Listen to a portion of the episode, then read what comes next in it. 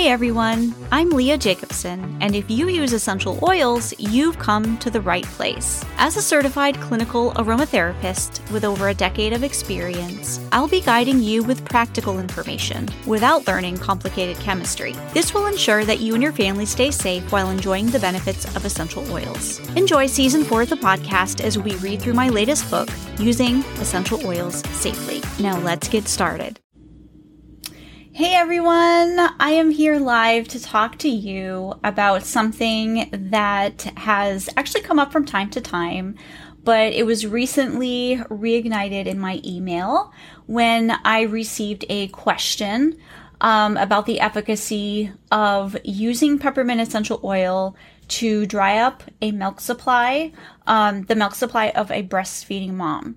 So I got an email with these screenshots of a woman who was using peppermint essential oil applied directly on her in order to prevent her child from liking or wanting to breastfeed. So um, the woman who sent me this described this as horrifying.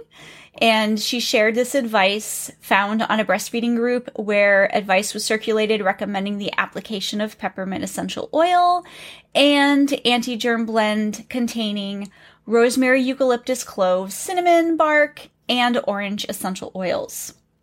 The goal was weaning. The process is to apply without dilution over breasts and on each nipple, and the reason is so the taste would be off putting.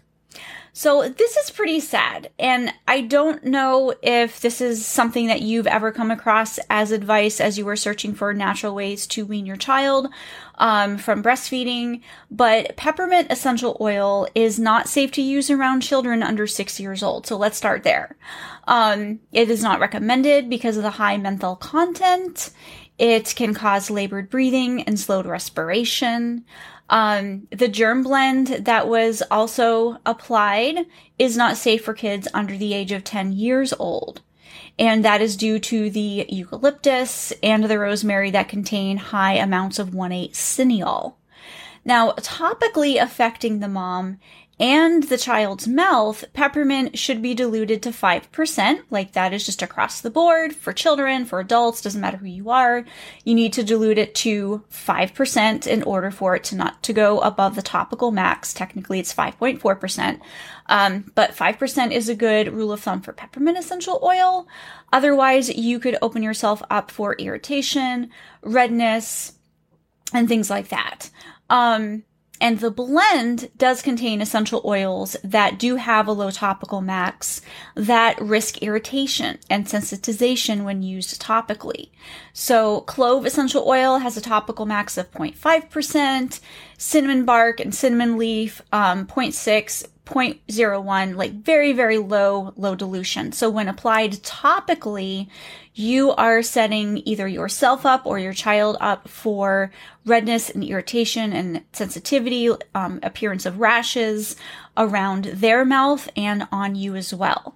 Um, so it also contains an anticoagulant that blend. So clove and cinnamon bark and cinnamon leaf are anticoagulant.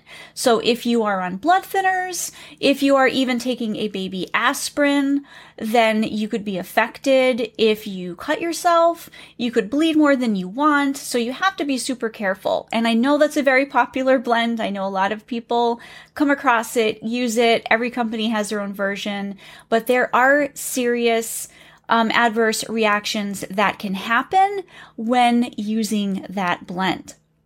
There are other ways to wean your baby. So there are other things you can do. You can use cabbage leaves. Um, they are effective at helping to dry up milk supply. There are um, child led weaning things that you can do. There's even peppermint tea, not with the essential oil, but with the herb. So if you were to make an herbal tea and drink it, your milk supply would lessen. And that would be a safe and effective way for you to do it without exposing your child to the peppermint essential oil, um, which by the way also has risks um, if you have GERD and and things like that. So you want to be super, super careful about the essential oil advice that you come across online because it may or may not be safe. And if you are interested in more information about pregnancy and breastfeeding, what is safe, what is not safe, how to boost milk supply, etc., you can find this inside of our learning center for absolutely free. You can enroll and have access to this free membership.